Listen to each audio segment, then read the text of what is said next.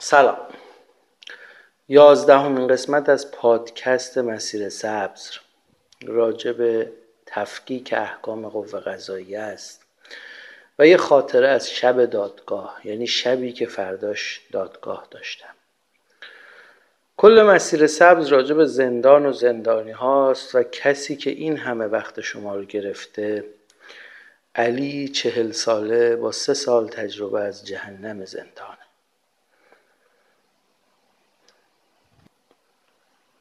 هرچی جلوتر میریم خاطرات و موضوعات جوری میشه که نیاز هست قسمت های قبل رو گوش کنید. البته من تلاشم اینه که هر قسمت مستقل باشه ولی واقعیت اینه که تا شما کامل تو فضای زندان قرار نگیرید و کلمات و اصطلاحات زندانی ها رو که تو قسمت های قبل گفتم یاد نگیرید. گاهی وقتا درک یه قسمت های سخت میشه. پس پیشنهاد می‌کنم وقت بذارید و قسمت های قبل رو گوش کنید و به ترتیب پیش بیایید. البته می‌تونید این کار رو نکنید و صرفا به این بسنده کنید که علی به تو ربطی نداره ما چی کار می‌کنیم. تو پادکست تو بگو و قاعدتا من هم میگم چشم. اصولا قوانین قوه قضاییه به دو بخش حقوقی و کیفری تقسیم میشه. حقوقی راجع به دعواهای مالی بیشتر چک، سفته، رسید، قرارداد، دعوای مالک و مستجر، مهریه و این قبیل چیزا که اگه همه دادگاهاشو تقریبا سر وقت برید بازداشت و حبسی نداره. مگر اینکه حکمتون قطعی بشه و محکوم به پرداخت مال یا دینی بشید توی مدت معین. و شما اون کار رو نکنید اون مدت مشخص شده اون مال اون دین رو ادا نکنی. و خب قاعدتا شما اون وقت براتون حبس صادر میشه و اصطلاحا یوم الادا میشید تا انجام یا پرداخت اون دین. اما کیفری بخش زیادی از جرایم رو شامل میشه. مثل قتل مثل سرقت زورگیری اخلال در نظم عمومی اقدام علیه امنیت ملی کلاهبرداری خیانت در امانت ویژای اقتصادی و تمام مواردی که حکم حبس براشون تجویز میشه جزو قوانین کیفریه. ولی برخلاف حقوقی که تا قطعی شدن حکم و اینها بازداشت نداره تو کیفری از همون مرحله اول که بازپرسی میشی اگه بازپرس حس کنه که مقصر خواهی بود آینده یا محکوم خواهی شد یا حتی امکان فرار ازت هست اونجا یه قرار بازداشت یا قرار وسیقه برات صادر می‌کنه.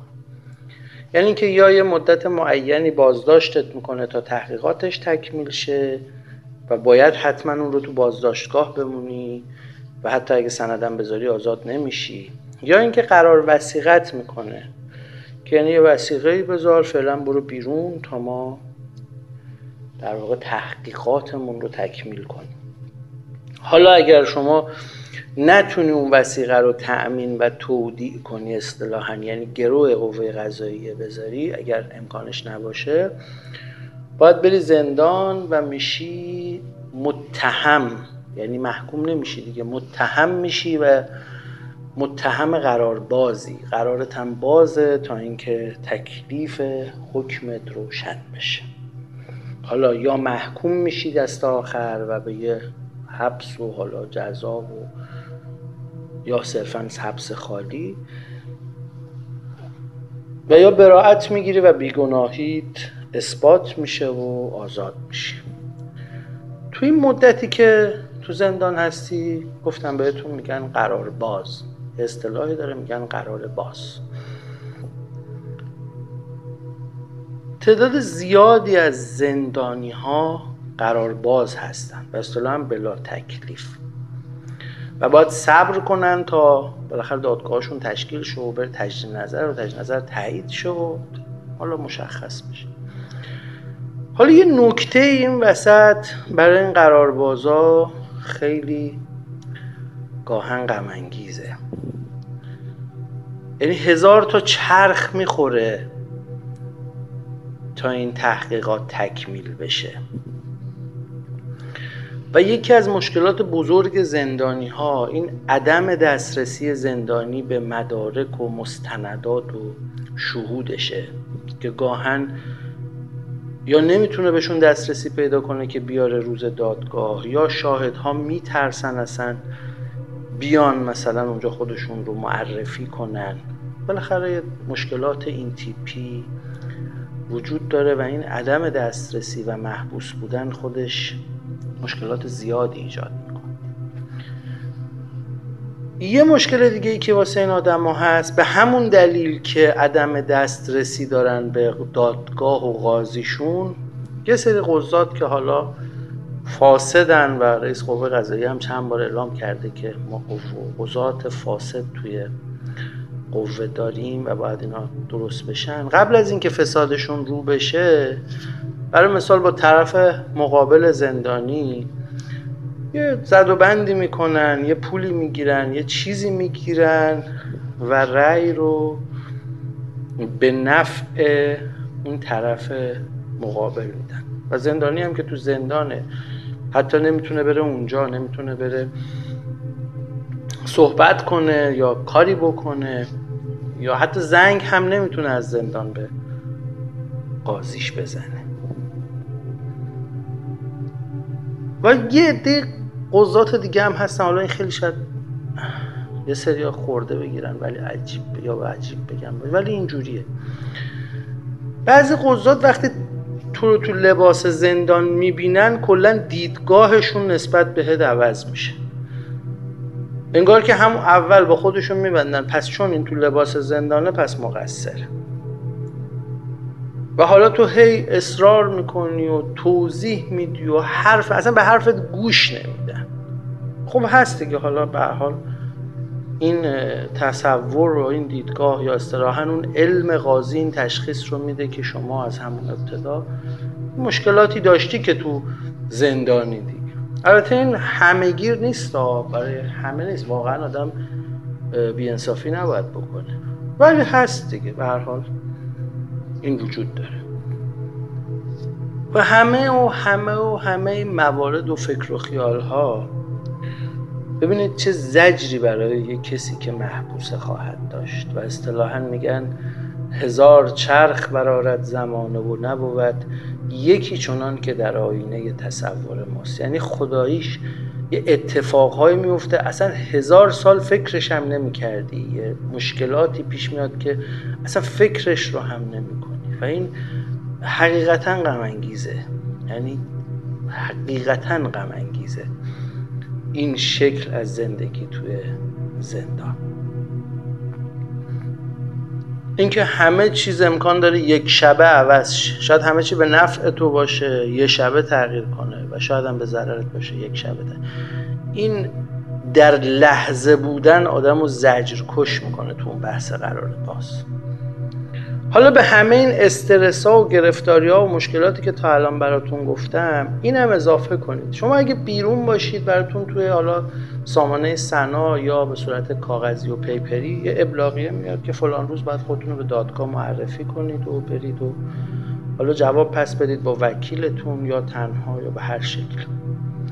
اما تو زندان برای بخشی از احکام کیفری ابلاغیه این صادر نمیشه یا به دستت نمی‌رسه. یعنی نمی‌دونی که فلان ساعت یا فلان روز باید بری دادگاه. حالا اعزامت می‌کنن که بری دادگاه. شب که ساعت نه تلفن قطع میشه و دیگه تو به هیچ جا دسترسی نداری ساعت ده یه لیستی میارن میگن فلانی و فلانی و فلانی فردا دادگاه داری. حالا اینم یه استرس جدیده که خب من چجوری به خانوادم خبر بدم فلان مدرک رو برام بیارن چجوری به وکیلم خبر بدم و خب چون ساعت هفت صبحم ازامت می‌کنن تلفن ها ساعت هشت روشن میشه. و قاعدتا به هیچ جا دسترسی نداری و این رو هم اضافه کنید به همه اون استرس ها و زجرها و دردها و گرفتاری ها و مشکلات و فکر و خیال ها ببین یه زندانی باید چقدر تحمل بالایی داشته باشه که بتونه همه اینا رو تو خودش حل کنه. حالا مشکلاتی که با خانواده داره مشکلات مالی گرفتاری های داخلی دیگه. جر و بحث ها و هزار نکته باریک ترزمویی که اینجا هست رو هم کنار این داستان. بذارید و ببینید چه غمی داره اون جهنم زندان. قصه امروز قصه یک شب تا صبح بیداری من برای دادگاه فردایی بود که تو اتهامش قرار باز بودم و منتظر بودم که از قاضی براعت بگیرم. بریم گوش کنیم. فرض کنید که پس از ماهها دوندگی برای گرفتن یک وام که تمام کارهایش را قانونی انجام داده اید مدارک را سر وقت ارائه کرده اید و زمان تایید را هم پشت سر گذاشته اید. امروز از بانک با شما تماس گرفته و گفتند که فردا رأس ساعت ده در دفترخانه حاضر شوید و چک وامتان را دریافت کنید. امشب چه حالی دارید؟ وصف نشدنی فرض کنید پس از سالها اسارت اجباری که دیگر قیافه خودتان را هم به یاد نمی آورید و حتی برایتان مهم نیست آرمان این اسارت چه بوده است امشب در سلول انفرادی به شما بگویند که فردا رأس ساعت ده آزاد می شوید و یک اتومبیل شما را به دیدار یک دانه دخترتان می برد امشب چه حالی دارید؟ بینظیر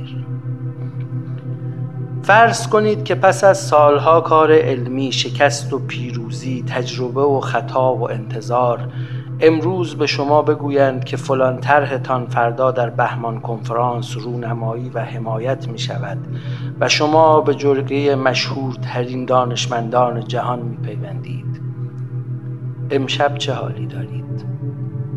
پرغرور فرض کنید که سالها به جبر زمانه از مادرتان دور بوده اید و امکان دیدارش را نداشته اید و امروز به شما گفتند که فردا رأس ساعت ده به دیدار مادر یگان غمخوار هستی می روید امشب چه حالی دارید؟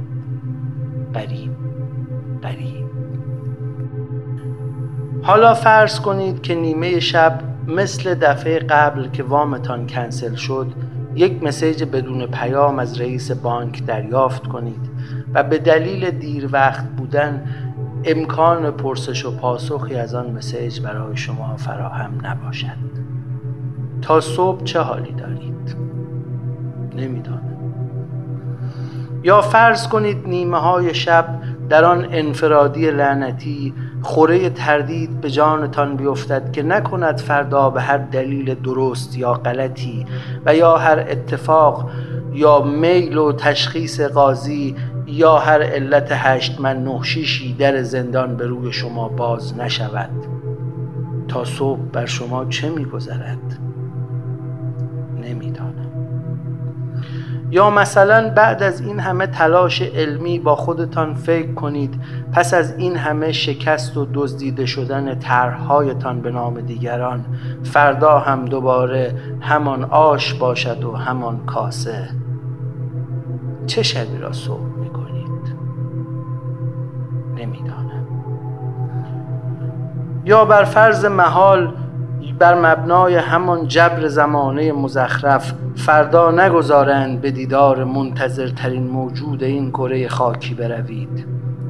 چه تجربه ای از سر میگذرانید در آن شب خاک بر سر؟ نمی‌دانم. تمام وصف نشدنی ها بی ها پرغرور غریب ها و نمی‌دانم ها را که کنار هم بچینید و بر تناقضش حیران بمانید. یحتمل با خود می‌گویید مگر می شود چون این شبی را به سلامت صبح کرد؟ مگر می شود این جهنم را تحمل کرد؟